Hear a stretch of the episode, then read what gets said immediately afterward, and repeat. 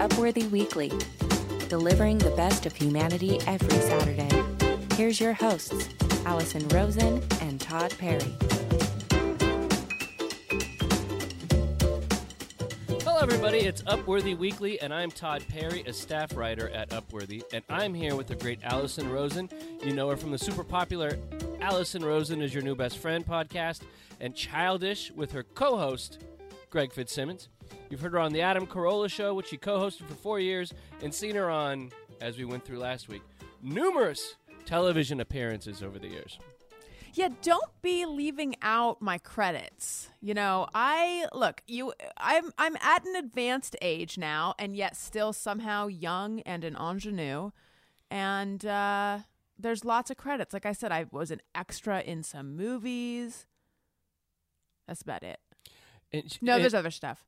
And then there was also what people really know you from is you were in It's a Mad, Mad, Mad World, Bye Bye Birdie, uh, Oh, yeah. Cannonball Run, and Two, which is one of the rare Mhm. things where most people they they only knew you were in Cannonball Run one, but uh, you were the rare person besides maybe Dom DeLuise that did both films, which is uh, Yes, that does come up at those conventions that I'm frequently at, signing old pictures of me. I was in Chitty Chitty Bang Bang. oh I was in Annie Get Your Gun, HMS Pinafore, Pirates of Penzance, all the gr- Sunday in the Park with George. A funny thing happened on the way to the forum. All the greats I've been in, starred in. It's so amazing, and I know that normally they put you right next to Burt Ward from the Batman series. That usually Yes. you guys get along real well at all these, you know, Mhm. Hollywood Forever signing events uh, that you do at the uh, Sherman Oaks Galleria. And uh, so, how's Burt doing? I heard his health wasn't that great, but It's a tough time for Burt. We all we're all pulling for Burt. It's been a bit of a tough time for him, but I think 2022 is going to be his year. well, enough about us. We need to explain that 94% of that was made up. Cuz I know someone's going to be like, "I love Bye Bye Birdie. Who were you?" so, I have not had the pleasure of being in Bye Bye Birdie. Speaking of that, uh, to delay the beginning of the actual show once, I I think, I think you're right in that I once was, I wrote this ad campaign when I was working in advertising, in radio advertising for a mortgage company. And the whole bit of the mortgage company spots where there was a guy, Scott Brown, that owned the company. And then his mother, who was kind of this, you know, this older woman, oh, Scotty, she would, she would talk with him. And it's like, it made him seem really trustworthy. It's like, I'm Scott Brown and this is my mother. Mhm. Well, at, I wrote a line at the end of the ad, which was Scott Brown's mother says, "When can I see my grandkids?" Innocuous, so I thought. Yeah. But then Oh. Scott Brown's like, "We can't do that line in the ads anymore." And I said, "Why?" He goes, "I have old women actually calling up the phone number of the mortgage company saying it's really wrong and abusive to his mother that he's keeping the grandchildren away from her." So, Oh, wow. yeah. So you never So know. People, People, they get peop- invested. yeah, people believe uh, what they hear. But why wasn't he letting his sweet poor mother see those grandkids? If you met her, you'd know. Well, okay. I we have so much show to get to, but just real fast, I want to check in with your self-appointed nickname, King of Good News. Are you going to do that this year? We're in a fresh new year. Is that still where you're headed? Well, my thing is, I threw it out there, and I'm just waiting for the world to respond and for it to get traction, right? Like it's kind of like I set the trap, right? I set the honeypot, and now Mhm. I'm just waiting for the whole world to come back and just start naturally referring it to me. If I keep going, it's going to seem desperate. Um, So I think that you know, once people like you just referred to me as it right then and there. Um, so that that'll keep it going a little bit. Uh, I'm sure iTunes reviews will start rolling in where people refer to me as the king of good news. So I'm just I'm, not, I'm not flogging it right now, but I'm still open to it and excited when I hear people reference it. That seems. I feel like you got a healthy perspective about this nickname. This this. I was gonna say ridiculous, but it feels wrong to start the year punching down already. So I'm going to say an eccentric nickname. I think you have a good attitude about. No, that sounds worse. Anyway, Well, you know, I hope thing. that it catches on. It's it's rare that people who refer to themselves at royal as royalty have a healthy attitude with it. But Right. I, let me be the one that breaks the mold. Yes. I like that. It's unique. What do we got, Alison? Okay. Well, uh story here about therapists. Therapists reveal 21 things people are usually afraid to tell them, but actually hear a lot. And this story is by Jissa Joseph, and it ran on Wednesday. So there was a prompt to therapists like, what are some things that uh, people, you know, your clients think are weird, but that you actually hear all the time?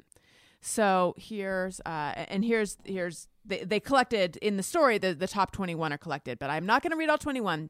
Um, some things came up repeatedly, uh, and it's pretty interesting. Let me first just ask you, Todd, what is your relationship with therapy? I've been to therapy probably, I guess, two or three times in my life, in my adult life.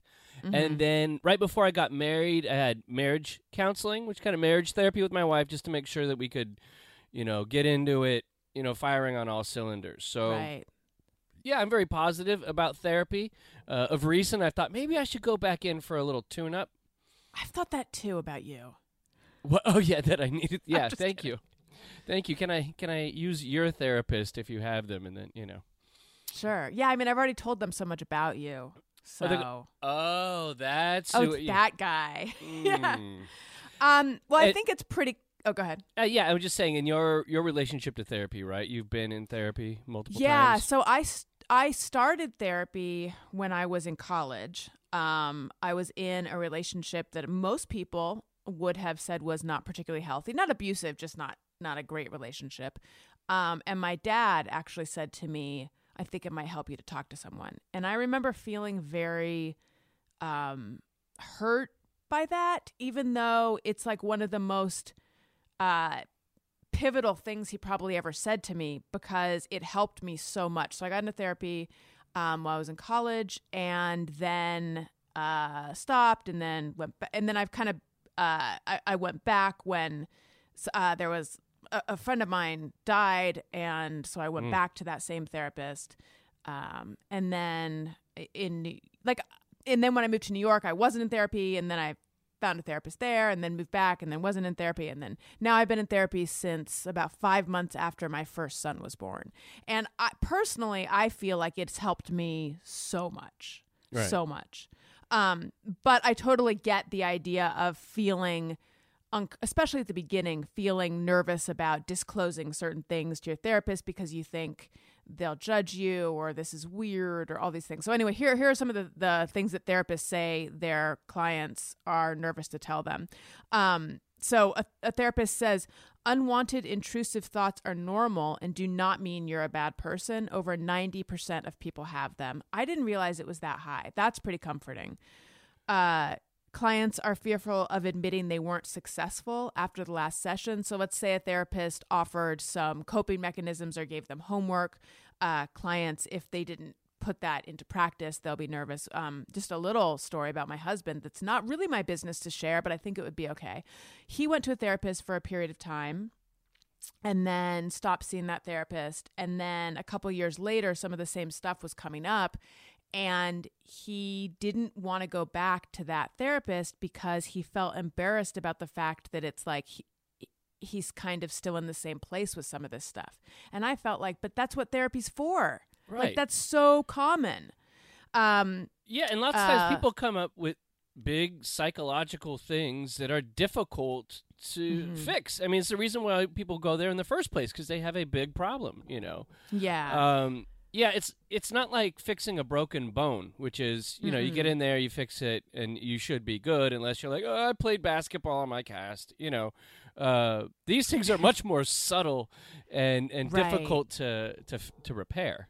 You know? I've definitely felt that way about stuff that I feel like has been kind of this recurring theme throughout my therapy of like I how am I still talking about this? How is it this again? And then my therapist will say it's but every time you revisit it's with a bit of growth and it's a chance to like refine it. You're not in the same place, but it feels like it. It feels like, oh my God, like when am I going to stop talking about this thing from my childhood or whatever? Um, uh, another one, a, a therapist says that a common one is people believing there's something innately, irreparably wrong about them that makes them unable to ever truly fit in. I totally get that one. Here's a sad one. Uh, as someone in the substance abuse field, I know that it's difficult for clients to tell me they got high with a parent, but it's something I get told fairly regularly. Ooh. That one made me take a take a deep breath. Like, oh, Yeah. wow. Yeah, and the fact that it, it happens regularly. Commonly, I know, I know. Um, they uh, clients are hesitant to say that they haven't had sex with their partner in years, and that they don't see themselves like they don't know how they would have sex with their partner again. Um, uh, women feel really ashamed to tell their ther- therapist that they're burnt out on being a parent. Mm. And then another one uh, that I thought was interesting.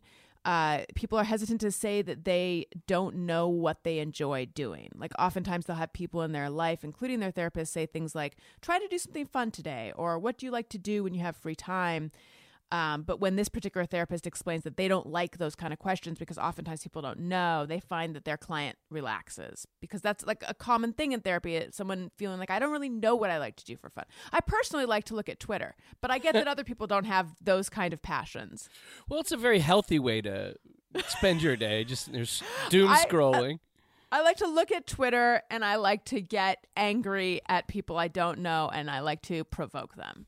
No, that's what other I think that's what other people feel about me. I like to get provoked is what I mean to say. so you're on the, uh, the the the BD or the SM of the Twitter spectrum.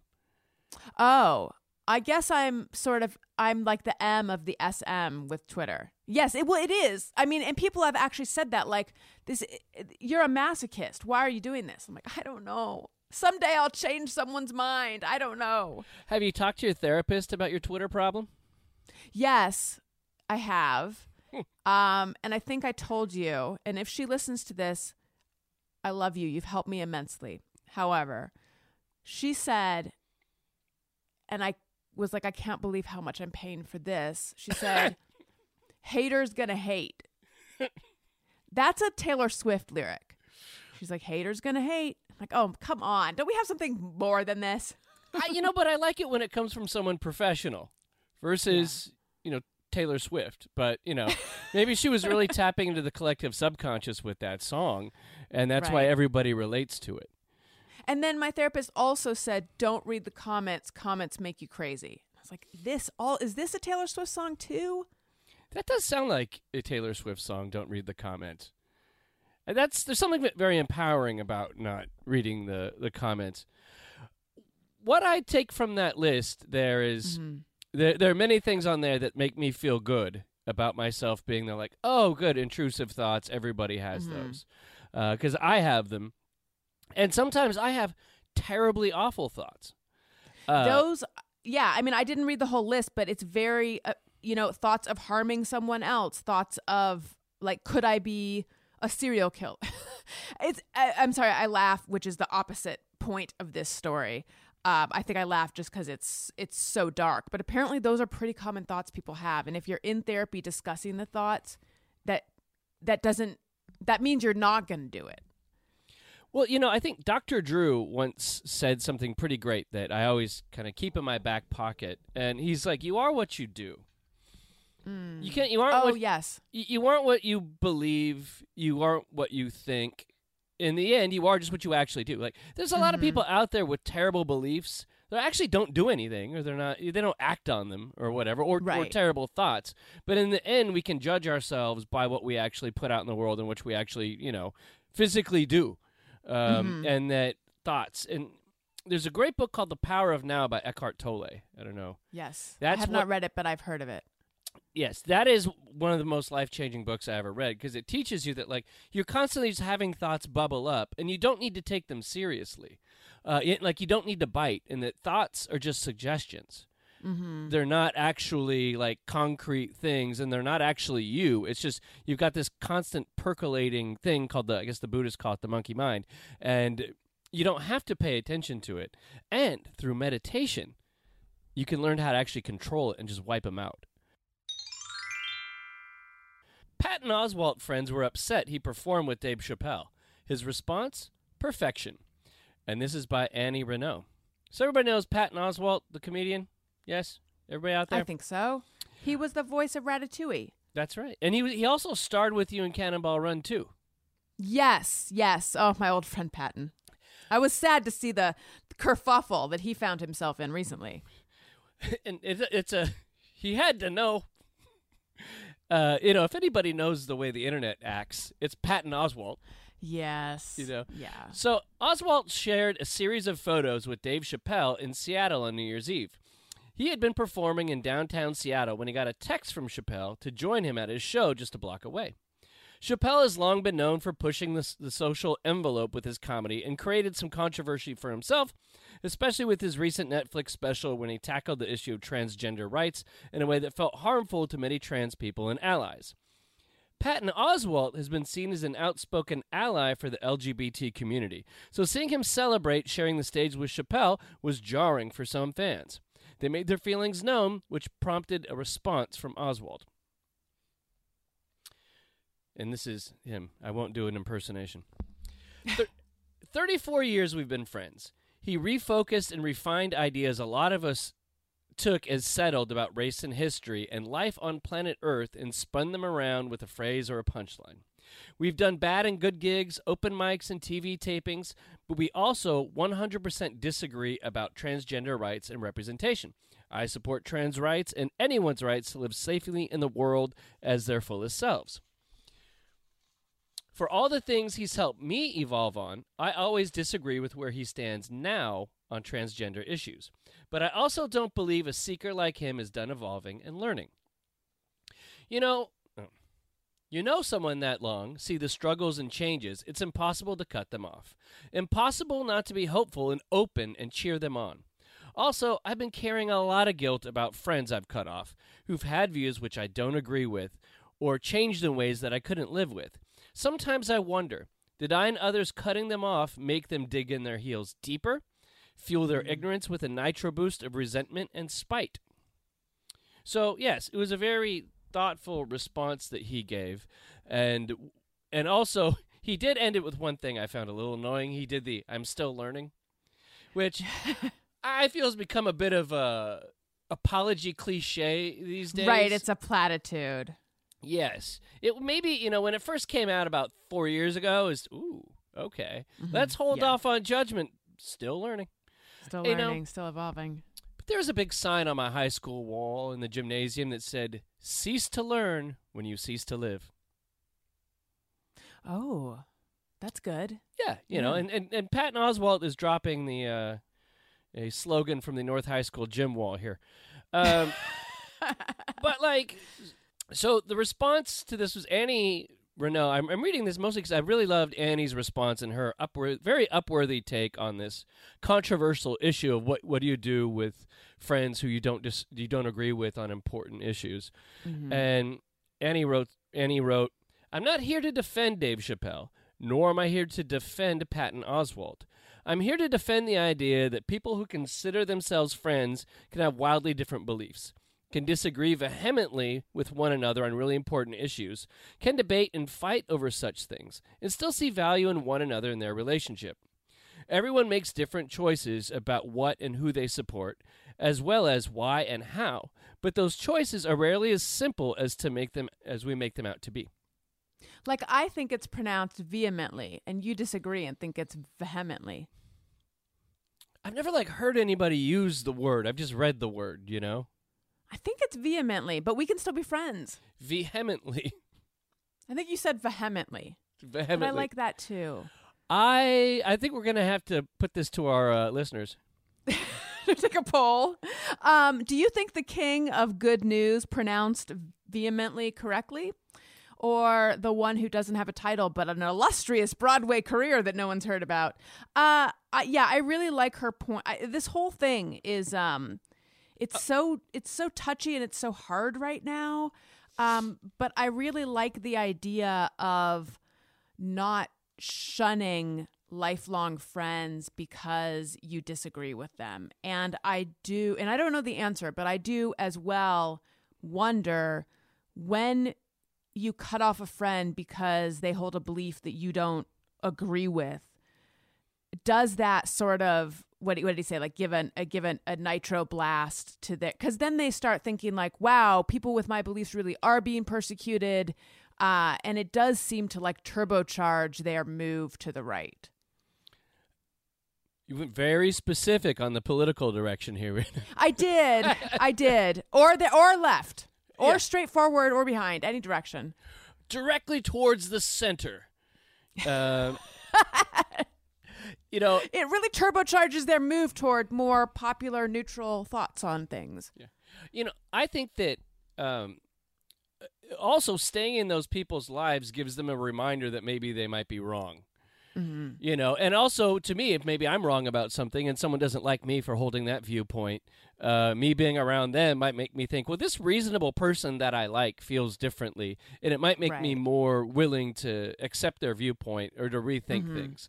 Because I think it makes people really uncomfortable when someone that they know and like feels something different about about the, about something, and they want to write that. They they don't want that uh, cognitive dissonance with that person. Totally. And I think over the last couple of years, I've run into this in many different situations with people that I like That I'm like, oh my god, how do you support that? You know, mm-hmm. and I kind of like why are you why are you posting QAnon memes? Are you aware those are QAnon memes? What's going on? I've had that experience. oh really? A little bit, yeah. Not with people that I'm super close with, but people that are sort of in my extended friend group friend group in Orange County where I grew up. And then You don't just say. wonder It's surprising, right? Orange please. County. Tell me more about these Orange County QAnon people. Um, but I just wonder and I'm sorry, this is this sounds it sounds like I'm being judgmental and I probably am. But I wonder are they dabbling or have they gone fu- are they fully immersed in that world?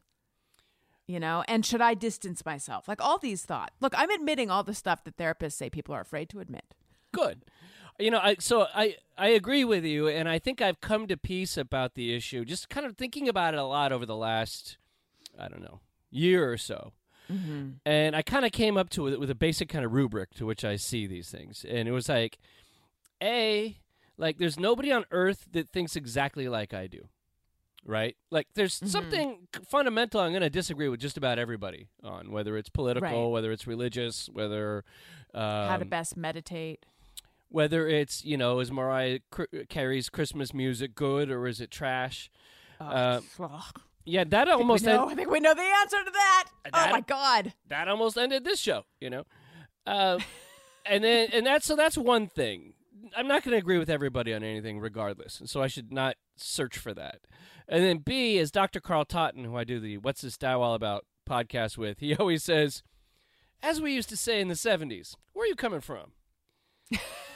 and and I think that, and it's sometimes like somebody may have a different view of mine, and it may not because they're hateful, or it, it could be because they just misunderstand the issue, or they don't really care that much about it, and they just have a simple, simplistic opinion on it. But it could be something I care deeply about, and I've invested a lot into, so it, I, I get upset much more so, and they, they just kind of have an offhand uh, thought about it. And then finally, I think the the key thing is are they obnoxious or antagonizing about their belief? Yes. Like if you disagree on something and they need to keep bringing it up and fighting with you about it, then that person is not being your friend. They're being an mm-hmm. antagonist and they're they're not they're not on your side regardless of what the issues are. So and that and when it comes to that, that's a person I think you need to tell to kick rocks.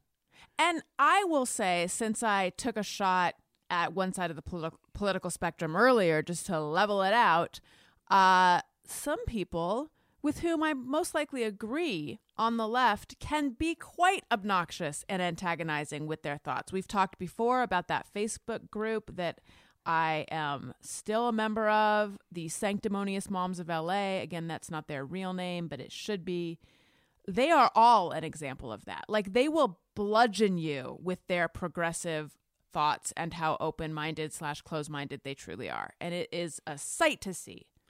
And these are the type of people who are usually like, if you're kind of good on something, they're still against you because you're not perfect on it.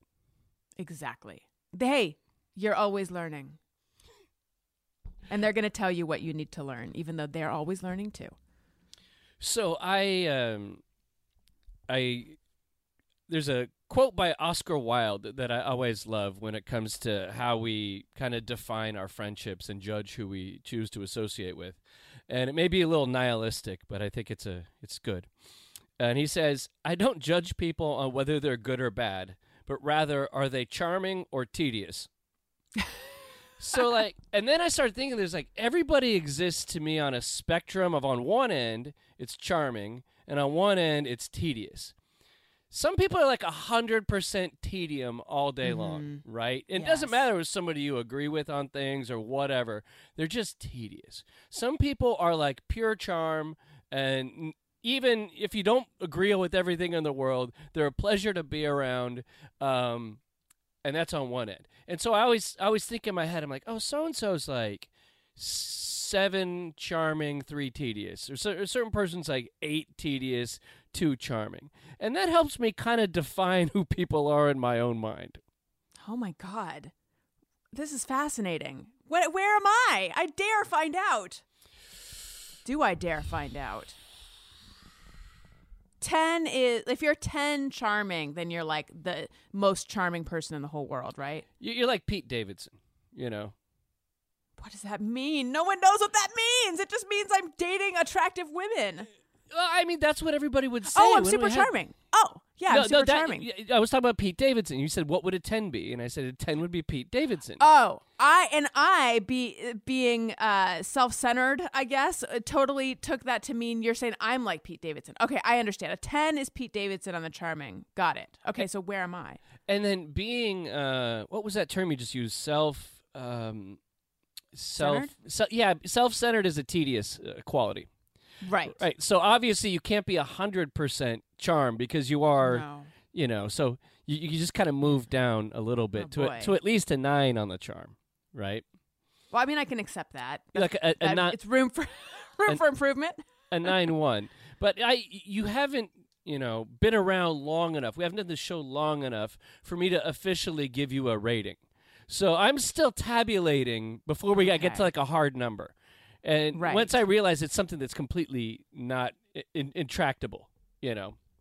It is intractable or it's not intractable, uh, and also I'm forgetting what intractable. me- Intractable means it it can't change, right? Okay, so being pedantic is a, a tedious quality. so therefore, now you're like an eight and a two. Oh my God, this is like the stock market. It's just constantly moving if that's what the stock market does. Todd, I have a story, which is the kind of story that you and I have talked about before that is so heartwarming, but it makes me mad at my own dog, whom I love so much because she just would never do this for me. A brave dog saved an injured hiker from hypothermia by laying on him for 13 hours. This is by some guy named Todd Perry. It ran on Thursday. So uh, this guy Greg Burchik, and I hope I'm saying that right. No, Gerga Burchik, uh, was climbing the highest peak in Croatia. Uh, it's Peak Velebit Mountain. Sorry, it was he was climbing a high peak in Croatia in the Velebit mountain range. He fell nearly 500 feet, fractured his leg, and was immobile. His companion, North, an eight month old Alaskan Malamute puppy, laid on top of him for 13 hours.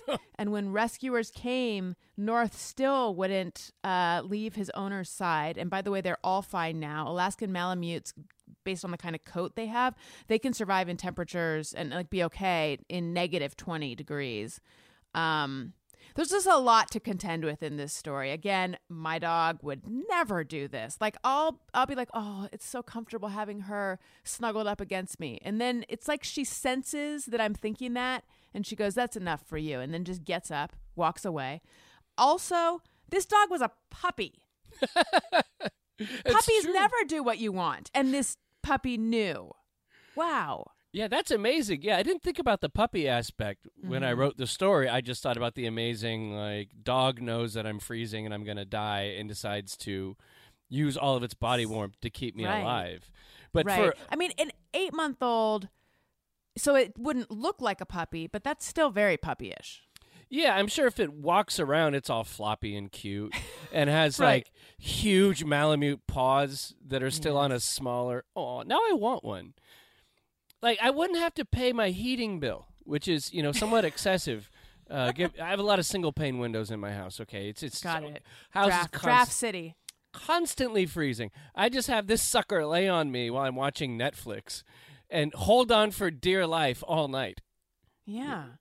I mean, your wife would be SOL, but you'd be warm. I'm, you know, I'm thinking that also my dog is the same way, and my fat Jack Russell terrorist has put on a certain amount of weight, so there is some blubber that, that he could, you know, that he could probably keep me enough alive for at least three to four hours. that is not the same as 13 hours at the bottom of Mount Velebit. Velebit? Vel- Velebit? Yeah, no, if I just was at the bottom of the Sierra Nevadas or whatever that mountain range is over at, by Orange, you know, if I was, I was, or the That foothills, the foothills over by Pasadena, Burbank, Mhm. whatever. You know, if I was, if I fell down there on a on a leisurely hike, and it would then, it, and it was like I don't know, it was really cold in L.A. It was like you know 58 degrees. Then maybe my terrier could lay on me. We get something going, but I just I feel like if I died in my house, like if I had a heart attack, he would just as soon as possible he would start eating me. And- Yeah, I don't get a lot of loyalty from Wendy. Occasionally, she will position herself, like if I'm putting Owen to bed, sometimes I'll walk out of Owen's room and she's sitting with her, like her butt in front of the door and she's faced out. And I think to myself, oh, how sweet. She's kind of protecting us. But I don't. I mean, there's a lot of projection happening there. I want that to be what she's doing. I don't know if that's really what she's doing. I want a dog that's like Lassie or whatever the modern version of Lassie is. What's the modern version? Rin Tin the- Tin. Yes. So somebody predicted that cults will make a huge comeback in 2022, sparking a funny debate. Hmm. And this is by Todd Perry. Things have definitely taken a turn for the weird in America over the past few years, so much that I've had many a morning where I wake up with the John Lennon song Nobody Told Me stuck in my head. Strange days indeed. Most peculiar, Mama, as he sang on his posthumous hit. There's been political unrest, ecological disasters, that weird monolith that popped up in Utah, and super credible looking UFO videos. And oh, yeah, there's a pandemic going on. The sheer absurdity of it all prompted comedian Caleb Hearon to tweet. Oh, I love him. Oh, He's very like- funny. yeah, uh, to tweet, I think cults are about to have a huge comeback. And a lot of people agreed with him. Uh, a bunch of t- people on Twitter, uh, one guy wrote, It would be great if there was some kind of directory so we could pick the cult that's right for us. And another wrote, Ready to join. Cult leaders, hit me up. I'm lonely, desperate, and wealthy. and then another asked, You think any legacy cults are mounting a comeback, or are we talking new players? So. Hmm. I I love this idea that I think that that's the next step. I mean, QAnon is kind of a cultish type sure. of thing. Yeah. There's a lot of cult like uh groups among us, a lot of cult like thinking. Yeah, I mean, and- and the funny thing is like they think both sides think the, thinks the other one is a cult. There's like a the people who are pro vaccine, of which I am one, we think that the reason you're anti-vaccine is cuz of like that's like basically a cult. And then they think we're in a cult, a science cult. yeah, yeah, a bunch of people just going around worshiping Richard Dawkins and uh, Anthony Fauci. Yeah. You know, uh, yeah, and again, you have you have the QAnon thing. You have a lot of people I think are latching onto really extreme ideas and making them part of their identity. Mhm. And somebody said, and I don't know if this is true or not, but it, it feels right, that there's been a lack of kind of religion in this country. Like the amount of people who are religious is becoming smaller and smaller. Mhm. And that gave people a, a real sense of kind of identity and purpose and moral beliefs and all these the things. framework, yeah. Yeah, and as science has kind of moved along and people are starting to not really buy into the religion, they're trying to replace it with other things. That Humans need these other types of things. So people get really fanatical about like football, right? Mhm. They become like super fans, like they buy Las Vegas Raiders season tickets. Um, there are and pe- fly out there in the midst of a pandemic repeatedly. hey, you you have to be vaxxed. You have to be part of the cult of vaccination to get into the cult of the Raider Nation. Okay, right. so it's it's so they're sick. catering to cult members then. That that's right. They're doubling up. Um, and and then also you know people with politics they get super super in, into politics and their personal identity uh, is is political. So if a, a rise in cults and certain cults can really tap into this vibrant marketplace of rudderless, passionate people.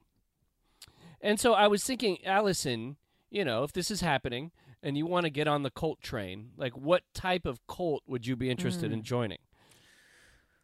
Gosh. So if we're like loosening up the definition of cults so much, I mean, my I have a couple answers.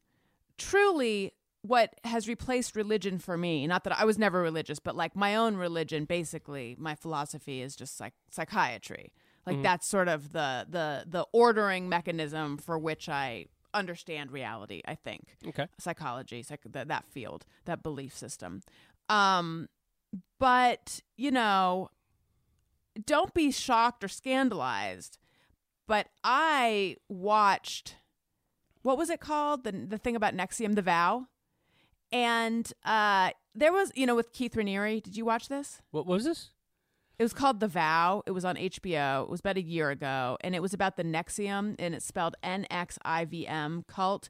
And Allison Mack from Smallville uh, was one of the members, and there was this guy Keith Raniere, and he would make everyone play volleyball at 3 a.m. Oh, that sounds fun. Um, it's a real cult. It's it's not a fun cult. It's a real one. Oh, Um, and then it turned out they would have to like there was there were all these there was like these secret levels within it, and they had to get a. I mean, it was like awful, but before it got really demented and and sexual and awful, there were some levels of it where I was like, I can see the appeal. Like that sounds pretty good. And I would like to know what are my stumbling blocks. I would like to have these moments of really, you know, figuring it out. I would like to experience that kind of success. I would like the camaraderie. So I'm going to join that cult. I think it's gone, but if anyone brings it back, I'm in. yeah. They say that w- when I was doing my research for this article, they say that w- within the the cult, when people get eased in, it it Mm-hmm. all starts as the fun stuff is up front. It's like, oh, I'm enjoying myself, and then people are love bombing you and all the good stuff. Yes. I want to be bombed with love. But then, you That know, sounds I- great. Uh, in, in thinking about this topic, I uh, I realized that you are not a cult follower. Oh, I feel like that's true. You, You mean are, because all you people who like that Mariah Carey song are in a cult? you are a cult leader. Oh, thank you. Yeah. So I was like looking at this, and I was like, the cult of Alison is real. Okay, like Oh. you, you've you've Music got to my ears. you've got one podcast where you sit and you talk like nine people at a time, right? That are all, you know, loving them some Alison. Okay, like a, a Wu Tang Clan group of people sitting there. I mean, it's like four or five, but I hear what you're saying. Okay, you've you've got it like a court. You're holding court, right? right there. I let them talk too, but yes. Okay, you've got uh, you've got followers. You've got subscribers. You've got some people who give you money for you to show them the next level of Alison. It's true, my Patreon. Uh, and I hear that your husband was originally a fan. That's actually true. Okay, uh, let's see here. There's actually, I just learned this. There's a podcast about your podcasts. This is this is true. And it's positive. It's not like it's not a takedown of the cult of Alison. It's part of the cult of Alison.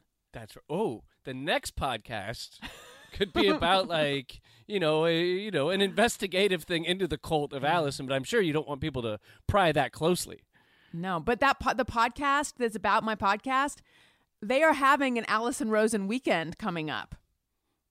Oh, what is that? Is They get together and I mean they've become friends. It's it, I love I love that my I love that the community around my show like they have become true lifelong friends. Some of them have become true lifelong friends with each other. Um oh, real quick. But anyway, you, they get together say- and they record their podcast in person, and then they do all sorts of activities. it sounds silly to to repeat, um, but you know, like like I like to eat weird snacks and and put weird combinations of things. So sometimes they'll try the things that I talk about on the show, and it'll just be like you know like an Alison style lunch. Is any of it involve Kool Aid? Like I like putting Not this. yet. Not yet. Now, now the next point is also: Would you say these people who are quote friends? Would you also say maybe they're like a family? There's a family like aspect to it, sure. Good, good. Okay, all right. um, so so then I'm like, all right, Alison, there must be some kind of end goal to all this, right? Like, um, you know, your followers, those who follow you. Obviously, you have the casual followers who, you know, lukewarm, probably first in the fire.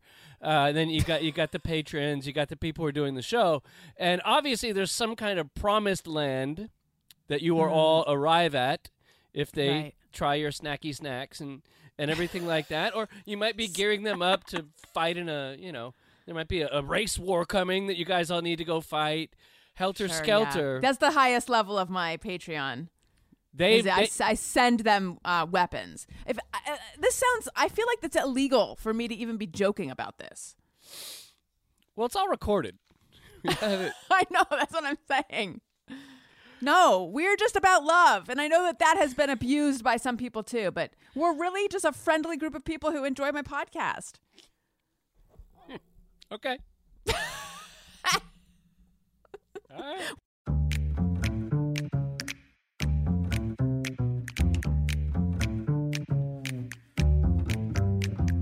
It's time to rate your week.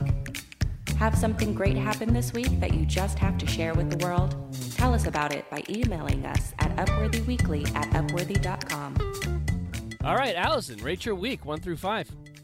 Okay. Um, the weeks are kind of all blending, but I'm going to give my week a 3.5. Uh, I've been a little bit cranky lately, the kind of crankiness where I am like, there's nothing really wrong, so why do I feel this? Uh, but I feel better today. Um, yeah, so I'm gonna give it. I'm gonna give it a 3.5. You know, it's the beginning of the year, which holds promise, but it's also like I love the holidays so much, so now I'm not experiencing them. It's a bit of a letdown. Uh, and then also, I forget if I mentioned this on our last show or not. Um, but my family was sick for like two and a half to three weeks Oh yeah, but yeah. not COVID. It was, we took so many tests, but still, everyone was like down and out. And that was kind of a bummer. So I think there's a little bit of disappointment left over for like, we had all these hopes for the holidays, and instead we were just like home coughing and blowing our noses. Oh, at first I thought you thought it wasn't a bummer that you you thought it was a bummer that you didn't get COVID. Like we took so many tests.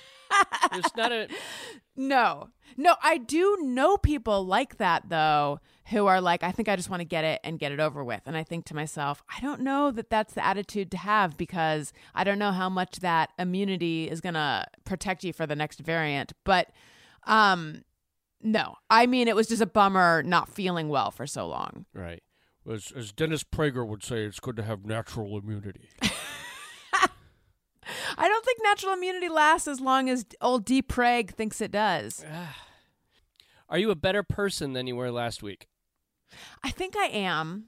Tell me if you have this feeling about reconnecting with people that you knew at earlier times of your life. So, I had this guy on my podcast. His name is Dalton Ross.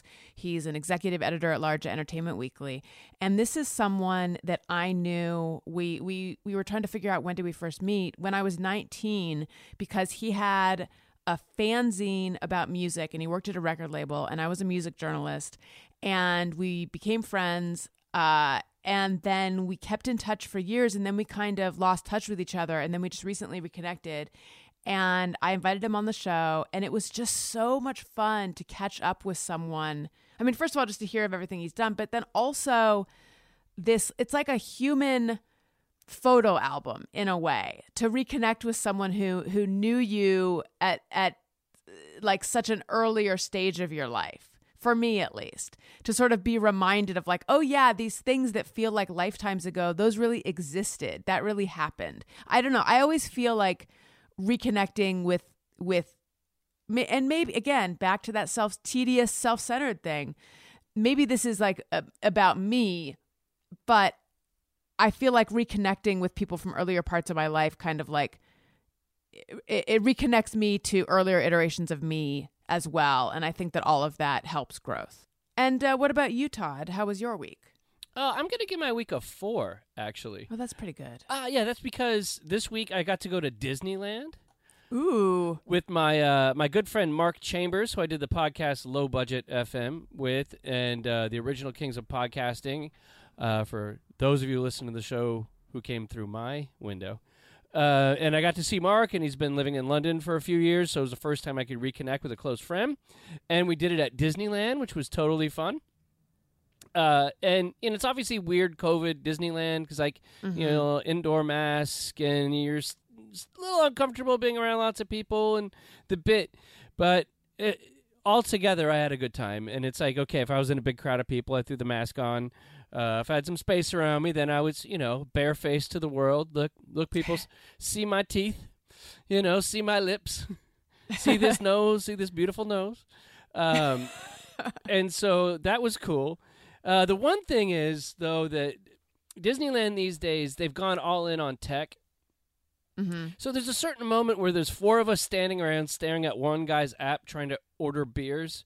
When when there's oh yeah. when there's no line at at the bar and someone just standing there and it, it becomes like oh you have to make a reservation for this and then return at this time. And then the genie's saying go ride the Pooh ride right now. And it becomes like you become even more of a slave. Like pretty soon mickey's gonna start tweeting at you you know? Like, at a certain point you become kind of a slave to the the phone when you're there when i kind of wanted it away from all that. Hmm you know, I want a day where I'm not looking at my phone. I want to turn it off, you know, leave it in the car and just enjoy the immersion and the magic of Disney. And I feel that having to keep staring at my phone takes me out of that. So that's what if someone doesn't? What if someone doesn't have a phone? Are they able to still go to Disneyland at this point? no, they're just walking past everybody who's staring at their phone and doing things and enjoying themselves. And then Todd, are you a better person? No, uh, I'm not, because this is not the time to become a better person. This is like a whole slog of the mushy holidays where your schedule is all off. You're just constantly going from this social engagement to that one. You're overeating, you're over drinking, you're over serving yourself, um, and you're just trying to connect with friends and family members and, and, and run through this whole time. So when people make New Year's re- resolutions, I, I don't make New Year's resolutions. I make like January 8th resolutions or whatever. oh, like, that's smart. I feel like the Monday after all the holidays and like my wife and kid are back at school and work, and then I'm gonna take a long, long shower on Monday, and Mm. then I'm gonna take a, a cold, cold look at myself. You know, like in the way Right, Richard Nixon freezing. looks in the mirror and addresses himself. He's cold. He's not emotional. Where am I? Mm-hmm. What's happening? What's the realpolitik happening here? So, and and then that's when I go forward with trying to put together some kind of big uh, change and set the agenda for this year that I will completely abandon in 48 hours. Do you want some pointers on areas where there's room for improvement? Oh, I feel like you have a list made already. Upworthy Weekly at upworthy.com. Let Todd, and I'm just kidding. You know I'm just kidding. I think your taste in Christmas music is weird, but whatever. Uh, were you going to say something? Nope. so, uh, our last story. U.S. company permanently adopts four day work week after promising trial. Quote, we're never going back. And this is by Jissa Joseph, and it ran on Friday. So, Bolt, which is a tech company up in San Francisco, they did a three month trial of a four day work week. And at the end, they found heightened productivity, engagement, and wellness. And I wonder how you uh, measure engagement and wellness, but still. Um, they surveyed their team after. 94% were in favor of continuing at the four day work week. 86% were more efficient with their time. 85% of managers are able to hit OKRs. Do you know what OKRs are? Probably some kind of, I was it K values or I don't know, kind of operational results, I guess. That sounds right. Yeah. Operational K results. Let's go with that.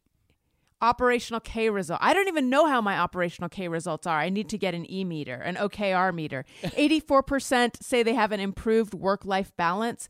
84% are more productive at work, and 80% have eliminated unnecessary meetings. That was a big thing in moving toward the four hour, four day, excuse me, four hour work week is something else.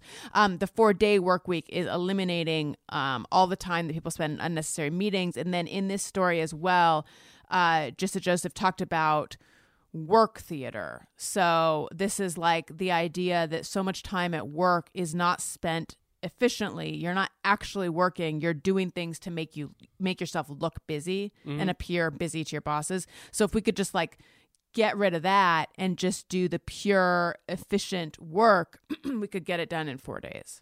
It's it's weird how you have your regular work pace, but then if you have to do extra, you can. Yeah, it's yeah. It, when you kind of put the stick of more time off out there, people work Mm-hmm. harder, which is kind of funny. Like they'll work hard to work less. Right. You know. And I think that with all the work that people are doing at home in this pandemic, you know, from from stories I've read, there was this idea at the beginning that productivity is going to drop off. But what a lot of companies are finding, especially companies that have announced like we're never making you come back to the office, um, remarkably productivity is not dropping off. Companies are doing well letting their employees stay at home. And like I know for my husband, the one with the anvil hanging over his head, Yeah. whose personal business I disclosed at the beginning of the show, um, you know, he had quite a commute before. So he would be spending an hour and a half to two hours in traffic every day. Not having that has done wonders for his mood and the amount of time he can work. Yeah, and you're not tired when you come into the office. Right. And I find that I've always like I've been work I would I've been working from home since before it was cool. Uh, You invented it. yeah, I was the first person actually, so I, I ain't leaving. You know, but I actually I felt I worked harder because I didn't want someone to say, "Oh, look, you're slacking off. You have to come back into the office, or you need to be supervised." Like I won the right to prove that I didn't need anybody watching me, and then I'd be fine at what I do. Right. Um, so I, I I like this idea of the four day work week, and if people can be just as productive, you know, why why work extra? And I like the idea that companies are going towards a better work life balance, where where people. I think when, when whole companies do this, it changes the attitude around it. Where some people they don't want to be known for not wanting to have a good work ethic, especially in America where work ethic is like everything. When people from other countries come here, they're like, "Whoa, you guys are way too into working," and nobody wants to be seen as the guy with the poor work ethic in a company. You know, so when people when people collectively come to these understandings, then people will be more apt to say, "Hey, look, I think I can do things in 4 days." Or I think it's fine that maybe I see my wife and children an extra day of the week or Mm-hmm. Right. Do you, uh, and I'm going to guess you don't, but maybe your wife does, watch the show Emily in Paris? Do you know it? Oh, my wife loves that show. Have you ever seen it? No. Okay. So uh, it's, look, I can't defend it as a good show, but it's very watchable and entertaining. And I'm sad that season, that I already worked my way through season two. But anyway, she's, uh, you know, from Chicago. She's now in Paris. And they have this running joke of like, oh, don't work on the weekends. It's illegal. And I guess there actually is. I think it there's some law in France where like you are not allowed to work on the weekend to expect your employees to respond to emails on the weekends. Yeah, we had a really big hit story on Upworthy with that a couple years ago when when we kind of we brought this story over to the American audience. People were like, "Oh my god, that's in- incredible." I'd like to thank everybody for listening to the Upworthy Weekly podcast. Please, uh, if you haven't, subscribe on everywhere where you, you get podcasts and leave us a review. It only takes a, a, a short moment of your time, and you can leave us a review, and uh, that does a lot to keep us on the top of the uh, Apple charts, so people keep finding us and going, "Oh wow, Upworthy has a podcast. Oh, where do I subscribe to Dan Bongino and Ben Shapiro? Oh, where do I go to Upworthy Weekly?" Yeah. And come then- over come over to the Upworthy site. And also I just discovered that on Spotify you can rate podcasts as well. So if you're listening there, give us a nice rating. I'd like to thank Alison Rosen. I will talk to you next week. Have a great week, and I hope you get that 3.5 up to a 4, okay? Thank you. Upworthy Weekly was produced by Todd Perry. Follow Upworthy on all socials at Upworthy. Alison is on Twitter at Alison Rosen. and Todd at Todd A. Perry. That's Todd with one D. Questions, comments, or to tell us about your amazing week, email us at upworthyweekly at upworthy.com. I'm Marley Balin. Have a great week.